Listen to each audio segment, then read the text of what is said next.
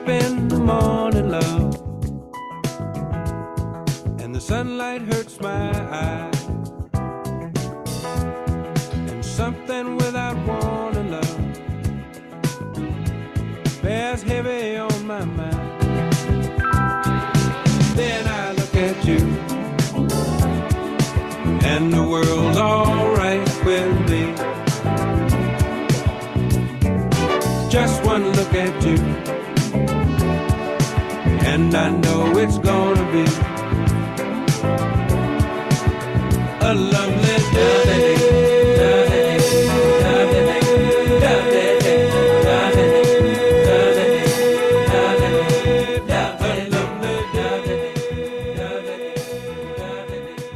Welcome to WNHHFM 103.5. I'm your host, Justin Farmer, inviting you to be in community with us about ideas that matter and people who are making a difference. Uh, today, our guest, esteemed activist, uh, community extraordinaire, Sena Wazer. Uh, Sena, thank you so much for being in community with us. Thank you for having me. Thank you for that intro too. I uh I uh I, I don't I, I guess I wanna start with, you know, what made you decide uh to uh get involved in environmental activism? There I feel Mhm. like there's so many different movements going on and there's so many places to put your energy, but what drew you to the environmental movement?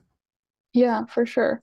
Um, so I, I mean, I think I was, you know, I was interested in these issues and passionate about these issues as like a small child. Um, but the thing that really drew me, I think, to climate specifically, um, as well, when I was about 14 in 2018, um, the UN Intergovernmental Panel on Climate Change, which sounds very like wonky and, and scientific, but they released this report um, talking about kind of how much time we had left to prevent the worst consequences of climate change. And at the time, it was about 12 years, which has been, um, you know, very much significantly reduced. And I remember kind of in that moment thinking about, oh, how old would I be in 12 years? How old would my sister be in 12 years? And having that kind of like really scary moment of being like, oh, oh my gosh, we're gonna be so young, you know, we're gonna be 26 and 24. Um, and in a lot of ways, like some of these really important decisions will either have been made or or won't, and will have either changed or we won't. And that really scared me. Um, and it, you know, it kind of felt like a lot of that future that I had imagined for myself kind of went up in this puff of smoke and I couldn't see it anymore. Um, because now I, all I could see was climate change and so that it was you know it was scary and it was hard but it also drove me to do this work and i think i i found some good things through through the work even though it was a you know very much an unfortunate realization that i, I would like to prevent other 14 or 15 year olds from having No, that that uh that is uh you know, I I for me it's always been the fact that my family's from Jamaica and so mm-hmm. the fact that uh you know we're a coastal community yeah. it's just like oh yeah. storms are even more intense. Right. Yeah. I you know I, I f- something that i i find interesting is that you grounded it in family and the mm-hmm. fact that you know this you have a personal stake right um why do you think that so many people you know don't feel this sense of urgency or feel that they have a personal stake mm. in you know the climate crisis that we're in right yeah i think that there are a lot of reasons and i think about this a lot and like go down the rabbit holes of of the potential reasons but you know i think some of it comes from climate change is not always communicated in a way that is accessible um, and going through scientific numbers is often not a super moving experience for people and including myself but you know kind of focusing and i think grounding it in stories and in you know this is how is this going to affect me and my family and my community and the people and places that i care about to me that's a lot more impactful and moving um, than saying because it's like 1.5 degrees of warming like okay, what does that mean? You know, it, it it's kind of hard to picture. So I think some of it is that, and then I also think um, sometimes it because it is so big and scary. Um, I think sometimes we kind of remove ourselves from it um, and try not to think about, you know, kind of think, oh, this is going to affect someone else. It's going to affect someone over there, someone who doesn't live in my community. But in reality, you know, it's it's affecting people differently based on where we live and and all of that. But it, it is going to affect everyone in some way. And so, kind of bringing it at home to here's how it's affecting um, my community, I think is really important and is as scary as as it is. It is also motivating. Um, and I think brings people into the movement in a way that's really important. I, I agree with you. Storytelling is so important. Um, although, you know, when my graphing calculator has a ton of numbers on it, that moves me, right? I, yeah. I'm terrified. Uh, so I don't know. Maybe telling people it is scary math might uh, work. Different kinds of uh, of movement for sure. so I, I I reached out to you. Um, you know, we've known each other for years. Uh, I reached out to you because you wrote an op-ed um, in the Connecticut Mirror um, entitled "UConn Must Stop Greenwashing and Respond to Student Concerns." Yeah. Um, so I, what drove you to write an op-ed, right? Because I, I, I've seen you very much at the Capitol. I've seen you as a person who is uh, you know, skilled at, at, at community organizing and, and mm-hmm. getting people involved. And so, you know, a public letter to say like, "Hey, get your act together," mm-hmm. um, doesn't necessarily strike me as your first style, but apparently something happened that you felt, no, I need Yeah. to put pen to paper. Yeah, yeah. So, um, I guess for a little bit of background, I went to UConn and I graduated in 2022. Um, and thank you. yes, I'm glad to have graduated.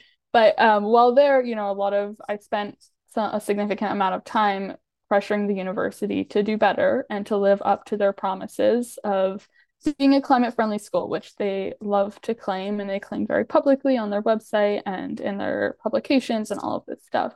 Um, but from the student perspective, we know that they don't have a plan for how they're reaching um, a lot of these goals that they really like to talk about. And so I spent, um, you know, a lot of time working there, and then I graduated. And I think one of the things that universities and institutions more generally count on is kind of people leaving and then not remembering the work, or not not remembering the work they did, but kind of moving on and leaving that work behind. Um, and I think also because UConn is in the community that I come from, I really did not want to graduate and leave that work behind um, because UConn continues to mislead students, mislead the public about how green or not green they are. Um, and so having graduated, I was thinking about, you know, what can I do? And I'm not living in Connecticut anymore. And so I'm not able to, you know, organize a rally at UConn and also um, as you know someone who doesn't go there anymore maybe that's kind of not not exactly my role anymore as well um, and so the thing that I, I did feel like i could do and still be impactful and helpful with was calling others and especially um, other alumni and other folks living in connecticut to support the current students who are at UConn and who are doing this work and are calling on the institution to do better um, and also kind of as a way of preserving that institutional memory and not graduating and um, leaving all of that work behind. So um, I co-authored the op-ed that you mentioned with a current um, UConn law student, Colin Rosadino, who's doing a lot of work um, at UConn, along with a lot of other undergraduate and graduate students who are calling on the university to do better um, and to kind of live up to those promises that they were also making to me when I was there and to my friends who were there before me as well. So they have some work to do. So I you know, this reminds me of, uh, you know, of the parallel that th- this is happening all across the country where students right. are demanding for endowment justice, right? Mm-hmm. We've seen this at Yale uh, around Puerto Rican debt and around yep. Uh, fossil fuel divestment, Harvard, Princeton, um, mm-hmm. to name a few uh, universities. And so I guess, you know, what first and foremost, what is greenwashing for those who may not know? Greenwashing is when a university, a person, an institution claims to be green and you know environmentally friendly, um, and maybe they are doing some green things, um, but in reality, a lot of what they're doing is not environmentally friendly. Um, and so, to take UConn as an example, um, they claim to be very green. Um, and their buildings, uh, their new buildings especially, are very energy efficient, which is definitely good for the environment. Um, but what they a lot of times will leave out of that statement is that we also have um, a cogeneration plant on campus, which cogenerates steam um, and energy, but it comes from natural gas. So we have like a literal natural gas, you know, generator um, on our campus, which is producing a lot of emissions. Um, and so, you know, that's the kind of thing that a greenwashing university will do is, is not mention that part. Um, and that's, you know, that's on, on one side, but then on the divestment side that you were just mentioning, um, UConn also a lot of times doesn't really want to mention that they do have investments still in fossil fuels, which they're also not being transparent about and not really giving students clear answers on how much that investment is, when it might be divested, all of that information. So just I think like a lot, a lot of lack of transparency and also, you know, telling a very one-sided uh, piece of the story that doesn't really address a lot of the the big issues that the campus is facing. For those of y'all who are just joining us, you're listening to WNHHFM 103.5 Just in Time Conversations. I'm your host, Justin Farmer, with our guest, Sena Wazer. Uh, Sena was just talking about, um, you know, greenwashing, this, this process where, you know, companies, institutions pretend, pay lip service to uh, being environmentally uh, conscientious, and then at, with a sleight of hand, uh, they're either investing in fossil fuels or uh, perpetuating fossil fuels uh, in the sense of the, the, the gas plant that you're talking about. Um, so, uh, you know, a, a lot of people will say, "What's the big deal, right? What's what's the problem if they're moving towards if they're making these incremental movements? What what's the harm?" Mm-hmm. Yes. I yeah. so I think when it comes to any institution, but especially a university, a lot, especially a university, their work is to prepare students for the future. Hmm. Um, that is their purpose. If they're preparing us for a future while simultaneously destroying that future or investing in the destruction of that future, that doesn't make a lot of sense. Um, and also, we're at the point in the climate crisis where we are on a very short timeline.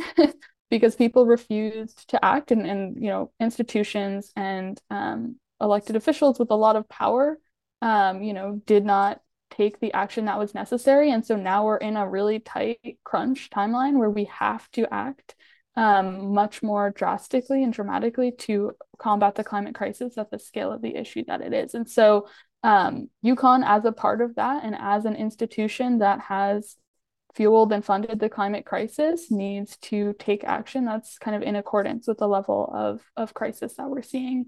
Um, and that does not mean, you know, waiting around or making these very small incremental changes. That means making changes at the scale of the issue we face. And also, I would say, you know, some of this stuff like infrastructure updates, it does take a lot of time. And that I think, you know, students and people will understand that, but they need to be transparent about it. And I think that's another really big thing with universities is a lot of times there's this lack of transparency with students around you know what are we doing? How are we doing it? How fast are we doing it? Um, and students want that information and alumni like me also want that information um, because it's it's important to understand okay if you claim to be addressing it how are you doing that and and on what timeline? Um, and so i think yeah i just think that there's a lot of work to be done around both that speed and also that transparency piece yeah, no, you you raised for me a couple of different things. Uh, I definitely uh, agree that they're, you know, those politicians. Uh, they need to get it together. yeah. Uh, I can say that now because I'm no longer elected. Um, but you know, I, I, I think, you know, collective memory is so important. And so, hmm as you were saying before, universities, these institutions Right. bank on this being a transient community hmm and where people will drop off where the work is left and it might not necessarily get picked up um, or it might have to be restarted. And Right. so, you know, part of that work, uh, I know that y'all worked on an effort, uh, uh, alums worked on an effort to get push the university while they were students to come up with a hmm comprehensive plan to move along the university. Right. Um, and more or less, um, you know, USERT that that's been shelved, right? Like the board of trustees at UConn hasn't really moved that along. Um, and then there's this lack of transparency about the scope of the investments, the size of hmm the investments, the duration or time to move from point A to point B. Um, do you do you speculate that this is just they don't know how to move, or do you like how how is it making you feel, and and what do you think the lag is in terms of them implementing this plan? Right. Yeah, so I think that there is some lag related to not knowing what the next step is, which is frustrating because um, at the beginning of my yeah, at the beginning of my time at UConn, there was something called the President's Working Group on Sustainability that was created um, in response to student demands. Um, and the whole role of that working group was to create plans for how the university reaches um, like net zero but uh, those plans were kind of put to the wayside and haven't really been used, which is you know which is crazy because students and professors and faculty put a lot of time into them. Um, so that's really frustrating. But yeah, I guess to to kind of go back to your actual question, um, yeah, there is a lack. I think there is a lack of maybe understanding of how to to get there. Um, I would also say I don't, I, I don't know. I think it's it's hard because because of that lack of transparency, it's hard to know where the holdup is Mm, um, because they're not really being clear around what do they already have and what do they need. Um, and I think students are doing a really great job kind of pushing them on that piece um, and trying to get to the bottom of that. Um, and also asking them to look back at those plans from the president's working group because they're still there. And while they might have to be updated and shifted since it's been a few years, um, they, you know, they could be used and they could still be helpful. Um, so yeah, I think it's it's just kind of a hard question to answer because of the transparency piece. But I think both like the president, President Maric, who is relatively new because he's gone through a lot of presidents in the last uh, few years. Um, so both her and the board of trustees, I think, have a lot of work to do around um, speeding a transition and, and being clear with students about where they're at, and also involving students in that process and not just, you know, creating some sort of working group but leaving students out of it. Students should be, you know, an integral part of that, especially since they're the ones who have been pushing and kind of continuing to hold the university accountable to these promises. yeah. No, that that is definitely true. I uh, I'm gonna throw up a jargon giraffe. Um, I I am familiar with the term of net zero. Um, Mm-hmm. but you know what what does net zero mean for our community and and and you know at, at what point you know because everyone wants to get to net zero but Right. you know if you set your timeline 50 years from now Yeah. it's kind of pointless so Mm-hmm. you know what's a real in your mind right what's a realistic goal that the university should move towards and then what is net zero right Right. is this internet is this comcast So net zero is um, it means that your whatever emissions you do have, which hopefully have been decreased, are balanced out by things like carbon offsets um, and carbon removal and sequestration. I will say I don't love net zero because um, carbon offsets have been shown to be a big greenwashing scheme, and, and carbon offsets are basically like buying forest um, in some other place and generally some other country um, and then you know kind of claiming that you're removing emissions even though that forest was already there. So that that is a little uh, there's some debate around that and it, i definitely find it concerning. Um, and then there's also you know kind of this thought around carbon sequestration but that technology is very new and there are also lots of problems with that. So that's net zero. Um, the other thing that people sometimes talk about is true zero which is like actually reducing your emissions to zero, which is ideal and what I really hope that folks will work towards. Right now, UConn is still using that language of um, net zero, and I think they are planning to use offsets and all of that, which is um, another concerning piece of this conversation. Um, but yeah, I think, good offset is in the uh, Migos. No, sorry. the only good offset is in the Migos. exactly. Um, yeah. So um, I think right now the timeline that UConn is looking at is uh, net zero by 2040, um, which is it, it it's okay. I I um I think you know in these sort of situations, I think it's really important to kind of refer back to that science and to look at that really intentionally. And I'm not a scientist. I do not come from a sciencey background, so I'm you know not necessarily the best person to do that. But um, you know, UConn has a lot of really great climate scientists, and so I hope that they will rely on those faculty and those professors who do this work and are passionate about it and want to, um, you know, move the university in the right direction.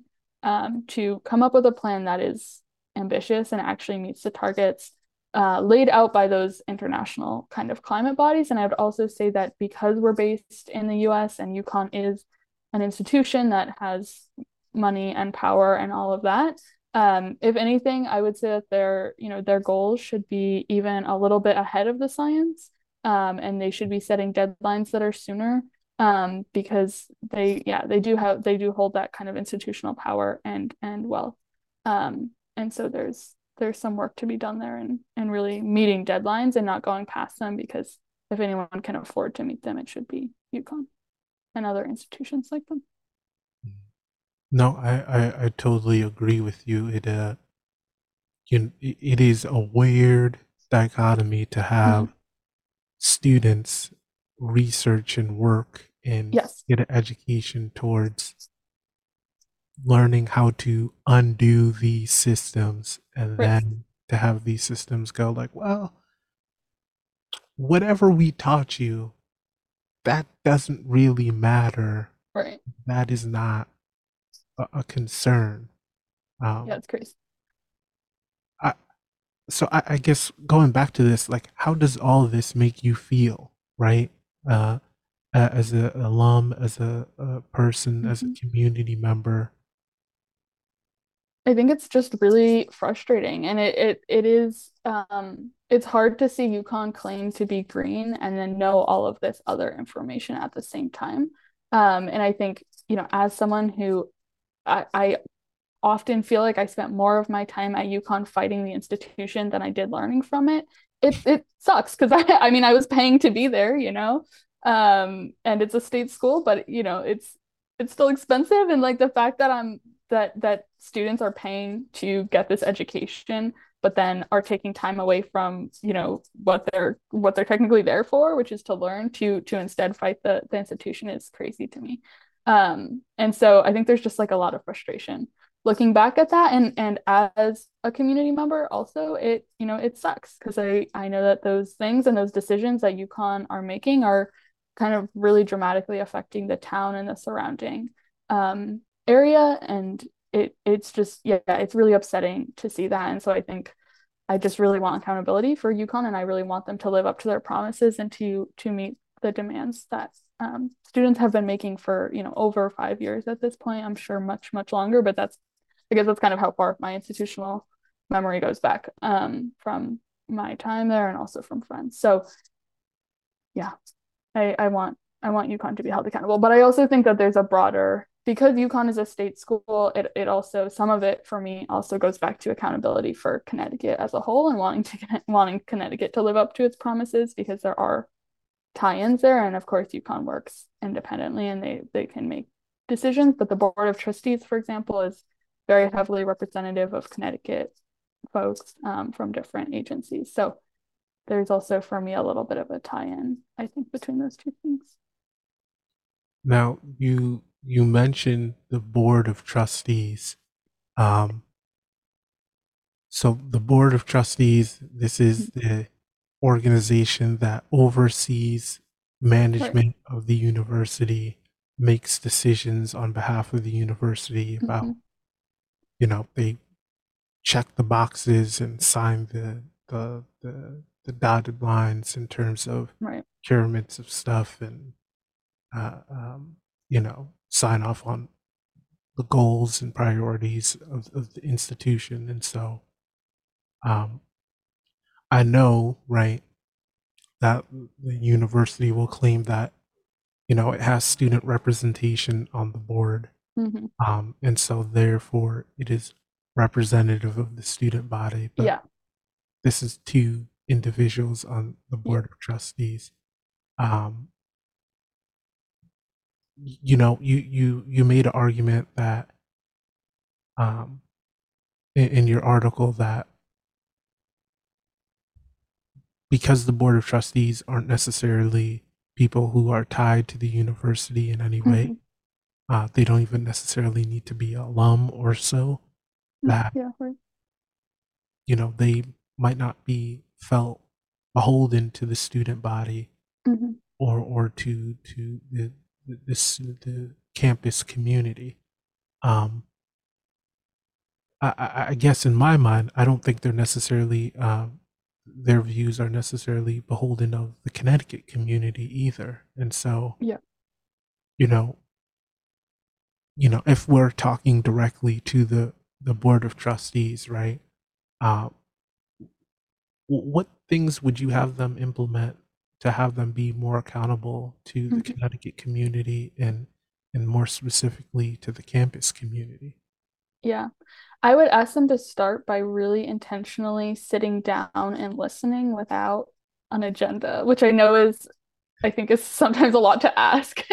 But I, I, I would really, I would really ask them to start with that listening because I think that there are so like UConn, they there are some things that I really love about the campus. There are also a lot of issues beyond just climate change. Um, and I think that there is a lot that could be fixed um, if students were really, you know, kind of listened to with just like if if admin, if board of trustees just sat down and listened to students um, and then included them in the process afterwards. And I think, like you're saying, going beyond just students, that's true of kind of Connecticut more broadly as well, because especially because UConn is such a big state school. Um, and so that would really be the first thing that I would ask um, from the board. And then like you mentioned, there are two students on the board. They're elected for one year terms, and it's one undergraduate student and one grad student. So, you know, it's that's a short time to learn a lot. The board doesn't meet all that regularly. Um, and then you also you don't really have another, you know, another I mean, you have one other student, but you don't have another undergrad or grad student ally on the board, so to speak, that could help you raise things. And so I would also ask the board to, you know, expand um, to include more students because I do think that that's a really big issue. Um, and it just it feels kind of disempowering. And I actually I wrote another op-ed right after graduating asking more broadly, kind of making a statement about board of trustees needing more student representation because they're not accountable to the student body and they don't necessarily know what is happening on campus either because these are not people who are living in Mansfield. They're not, you know, they're not living on campus. So um, they're, you know, they don't necessarily kind of see those everyday issues that a student or a community member um, would. You know, that's a fascinating point. For for those of y'all who are just joining us, you're listening to WNHHFM 103.5 Just in Time Conversations. I'm your host, Justin Farmer, with our illustrious guest, Sena Wazer, community activist, climate activist, all around amazing person. Uh uh you, you know, that's the interesting point that you were just making was that you know, I- I, I didn't even think about this until you said it now, but the fact that there's only one grad student and one undergrad student, that doesn't even, uh, uh, you know, encapsulate the different campuses that UConn has. Right. Like all the different satellite campuses Yeah. from Avery Point to Stamford, right? Like Right. those perspectives aren't seen or heard. Mm-mm. Right. Yeah. Um, so yeah, no, those are great suggestions. I know, you know, you mentioned and alluded to the the the students' uh, concerns about sexual harassment and how Yeah. Concerns kind of got even them sharing their stories got shut down. hmm Um, and, and so I, I definitely agree with you that their listening has to be part of the agenda, and, and Right. the agenda has to be there is no agenda. Yeah. It's, it's improving uh, the, the the community needs. Um, so what you know who the, the governor right is the person who appoints these trustees right? And so Mhm. you know what does that process look like? Is that a transparent process? Is that outside of the student body process Yeah. right? Like what what does that look like and could that be more transparent? I am not super familiar with the process, so I don't want to make any claims that are wrong about it. I do know that a lot of the seats are just saved for people who are in certain roles. So like um like uh director of like the Department of Education in Connecticut, that kind of role. Um so a lot of them it's not the governor is not appointing a specific person, they're just they're in that role, so they get that seat. Um so I I guess there, yeah, there is a level of transparency with some of with with a lot of those seats, and I I'm trying to think if there are other seats that are directly appointed by the governor. I don't, they're not coming to mind right now. Hmm. Um, I think most of the seats I know of are, yeah, it's either that or someone like the head of the UConn Foundation, like that kind of um situation. So they're kind of appointed through a different process, and then they they end up on the board through that. Um, yeah, I would have to go back and look at the exact makeup of the board though to know. No no that that that's a, a good point that you know I, I think the fact that you know we don't know tells us a lot right um Yeah. Yeah, I mean, also most students are not like I ended up spending a lot of time looking into the board of trustees because I wanted to know why they weren't acting on climate change, but a lot of students don't necessarily we don't really think about the board of trustees even maybe as a decision-making entity because they're, you know, they're there so infrequently, they don't meet very often, and the people who we would see might be the UConn president um, or a dean, but those people in the end are also accountable to the board of trustees. So I do think having more students involved in that space is really important and having yeah yeah mm.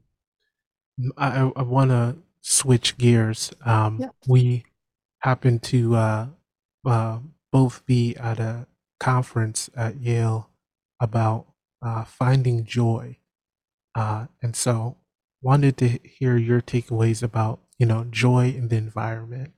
Like, yeah what did you take away from from from the uh, conference, and, and and what joy? What what is the joy in this work uh, that you have found? yeah yeah um I really love that conference because I think it made me think about my work in a little bit of a different way than I kind of do on a daily basis, which was really nice. Um, but I think the main thing that I was taking away from that conference and have been reflecting on since then, um, is just like the joy and community. And I think that was really the thing that stuck with me throughout every, you know, session that I attended and all of the conversations I had, and also um, just my work more broadly is, you know, community and relationships are really at the root of everything that we're doing and also, you know, why we're doing um, the work. And so that was that was just so lovely to me. And I think, you know, part of that for me goes back to like the community that I grew up in and um, my parents ran a farm. And so the community I was surrounded by was a lot of other folks who also were on farms. And like I I'm not necessarily in that space every day anymore, but um, there is a lot of joy in that for me and, and also in the way that we operated and, and taking care of the land and all that. So some of it for me goes back to that, but then I think a lot of it, um, when I think about it, is also like com- the community of other organizers and activists that I'm like feel really grateful to be a part of. Um, and I think I had that a lot, you know, in Connecticut with all of the folks that both of us worked with. And I feel really grateful to, you know, to have gotten to organize with a lot of really cool young people and also just folks from across the state um, who I, you know, maybe wouldn't have necessarily had the chance to meet in my everyday life at UConn.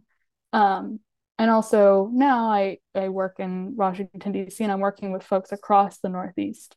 Um, and so that's been cool to kind of expand that community of organizers to people working in all of these different states, but fighting, you know, similar issues to what um, to what I was working on in Connecticut. And that's been a really it's been a cool way to kind of expand community and, and it's not maybe the same because it's not place based in the way that that the work I did in Connecticut was, but it's still a you know a different sort of community where we're still there for each other and able to hold each other. And I think that I really appreciate that and find a lot of joy in it. Mm. Shout out to the farmers. No. yes. Shout out to them. um no I uh you know I, I think there there's something special about being in a community mm-hmm. uh, and being connected uh, in the work, right? And, yeah. and finding commonality uh, around the issues that uh, uh, affect us. Um, mm-hmm. You know, you talked. Well, can you talk about what you're working on now? What you but what what are the big things that you are up to in organizing around these days? Yeah. Um, so one of the big, well, I guess there are three things I'll mention. One of the big um, issues that I'm organizing with folks around right now is to do with the Inflation Reduction Act, which is nice and wonky. um, but basically, it's the big climate bill that was passed into law last year. Um, and I will say, right now that it is very far from perfect. And so I don't want to give the impression that I'm like just giving it glowing reviews here. But um inflating one of value. sorry. You're inflating its value. Yeah, exactly. I am not trying to do that. Um, but what I will say is that it um, does have a lot of money for individuals, so for homeowners, for renters, um, to use to upgrade their home and to electrify their home. So that could be something like getting better insulation or getting better windows. Um, it could be like an electric car. It could be um, a stove that's electric instead of gas. Um, and so it has kind of money for folks. If you're buying one of those things, you can get a certain amount off depending on your income and all of that. Um, and so one of the kind of issues with the bill is that it has all this money, but not necessarily like a lot of people don't necessarily know about it. Um, and so right now I'm working with folks throughout the Northeast to, um, you know, help them go into their communities and present about this and talk about it and help folks access this money because it is also there for a limited amount of time. So really important to um, take advantage of it sooner rather than later. So that's one of the big projects we're working on. Um, another thing that I'm organizing around right now is also relating to farming, actually. Um, but every five years, the Congress has to um, like approve the new farm bill. Um, and this year's farm bill includes money for climate smart agriculture, um, which is really exciting to me because that's the kind of um, like the kind of farming that I grew up doing. Um, and it's also very underfunded right now. Um, so we were doing a lot of advocacy around that and you know asking Congress folks to support that um, because some Congress members were threatening to divert that to like kind of the big monoculture farms that already get most of the funding.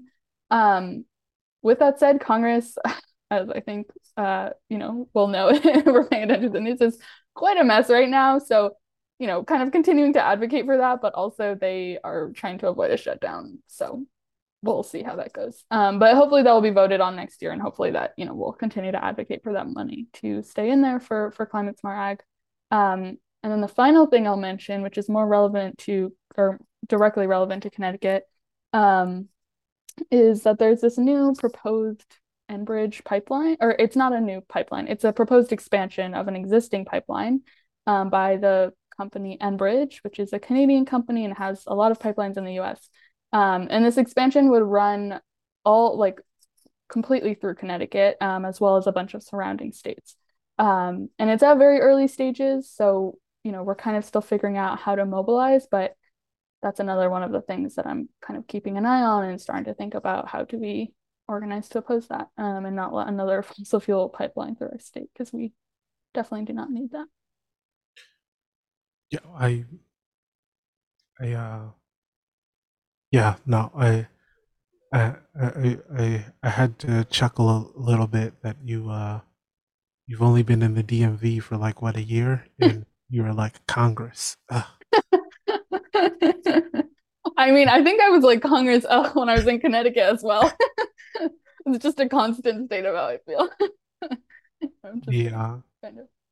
uh, facts. No, right? I yeah. I, I plead the fifth. Uh, uh, the uh, uh, so in terms of this pipeline, is this Mhm. pipeline for energy? Is this Natural gas. natural gas? Mhm. Uh, and natural gas to be converted into energy, or It's not clear. okay, Um, it, yeah, it's not clear. It's connecting to um uh like an existing pipeline that runs, I think, from New Jersey to Maine. So it's a pretty large pipeline. There's a potential that this energy could get exported or this natural gas could get exported. It might stay here and be used for energy production. Um, there's a lot of things that it could be done with, but I think at the end of the day, the thing that I come keep coming back to is why are we still building new fossil fuel infrastructure when we're this deep into the climate crisis? And like the science is super clear that we cannot build any new infrastructure if we want any chance of avoiding the worst consequences of climate change. So no matter what it's supposed to be used for at the end, it's just to me it's so infuriating that we're still building infrastructure at this point to support something that we know is not sustainable. yeah, no, I because uh, the first thing you said when when you said that, my mind traveled to the fact I'm like, didn't we just invest in offshore wind? Right? Like, Yeah. like, didn't we just like kill the idea of the Killingly plant? So Yeah. what? Right. I'm like, is this killing me? It's like, no, this is not killing me. This is something else. it's, it's new. It's more natural gas, more fossil fuels because we don't have enough. I I don't know. I I I I yeah. I I I I could not tell you. Um, but that is something that uh, I hope to look into and learn more about and Yeah. and, and connect. Um, you know, how can people get connected to the work that you are currently working on, and uh, how can people connect to uh, the students at UConn organizing around, um, you know, endowment justice? Yeah. Yeah. Um, so I guess for the students organizing right now, they're organizing um, through an organization called Fossil Fuel Free UConn. Yeah. Um, and they have Instagram and I think um, probably like Facebook as well. So I would definitely encourage folks to kind of connect with with the students there and follow along with what they're doing. And there's some opportunities to support and all of that. Um, in terms of the work that I'm currently doing, so I work for the Climate Reality Project, although not speaking on their behalf, but um, so that's kind of where where the work I'm doing on the Inflation Reduction Act and the Farm Bill, and also a little bit Project Maple right now. Um, and so, you know, if folks want to get involved there, there are lots of opportunities, and we're going to be doing a big like kind of climate training in in New York City for folks who are interested in getting more involved. So Mm. that'll be exciting. That's next going to happen next year. Um, but the other thing that I would also encourage and always kind of, I think, is like the first thing that I like to say is um, to look for a local organization. And I know that New Haven has a lot of really great ones, and Connecticut more broadly has a lot of great organizations. Um, just because I do think local is really important and it allows you to build community with folks who are physically near you. And I think that's there's a lot of power in that and a lot of power in being able to organize against the things that you see affecting your everyday life. Um, so that was my other recommendation or way to get involved. Mm. No, thank you. Um, a- as we come towards the, the end of our time, um, you know, what brings you, you know, what what would be your words uh, of encouragement to to someone who is getting newly involved into Mm. the foray of activism and community organizing? Yeah.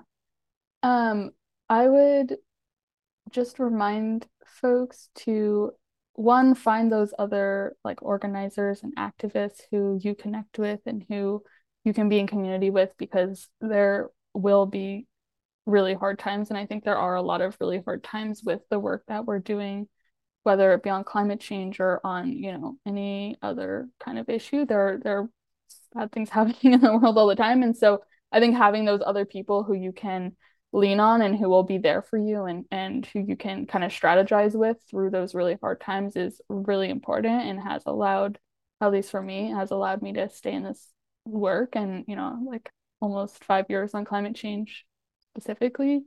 Um and like that that has been the most important thing for me. Um the other thing I would say is I you know more and more as I do this work I try to remember that like we're part of a very kind of like long span of of organizers and movements and folks who have been doing this work for many generations. And I think for me I find some kind of comfort in that maybe and the fact that it's not just us doing this work now but it's folks before us and folks now and also folks after us who will do this work. Um and so I try and hold on to those two things. And I think it would have been really great if I had known that earlier um in doing this work and started thinking about those things you know um but yeah, I think it all comes back to community. Well, uh, my my favorite question to always ask people okay. is what is a song that we can remember you by? While oh gosh. That's a stressful question. I can't believe you end with that question. I don't I don't have a good song off the top of my head. I would have to think about that and get back to you. Um Wow. I know. I'm so sorry. I should have known to prepare for that question. uh, all right. Well, you know, I, I, I, I guess I'll accept a, a comeback. Um, Thank you. We'll, we'll, have to have you back sometime yeah. in the future and uh, have you have a song. And uh, if you think of a song in the meantime, uh, definitely hit know. me up and I'll make sure to play it at the beginning of uh, the next episode. Sounds good.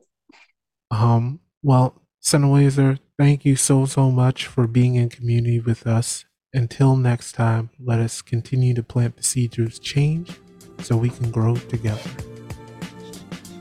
Yeah. Yo, yo, what time the plane leaving? All right. See you at the airport.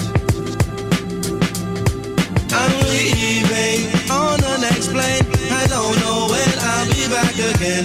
Kiss me and smile for me. Tell me that you wait for me.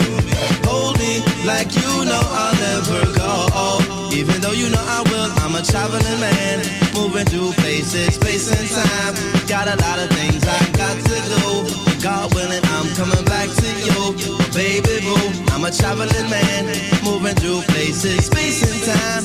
Got a lot of things I got to do. God willing, I'm coming back to you. my Baby boo, I'm leaving. Go ahead and leave. The call. Heard around the world from the wise of MCs. These cats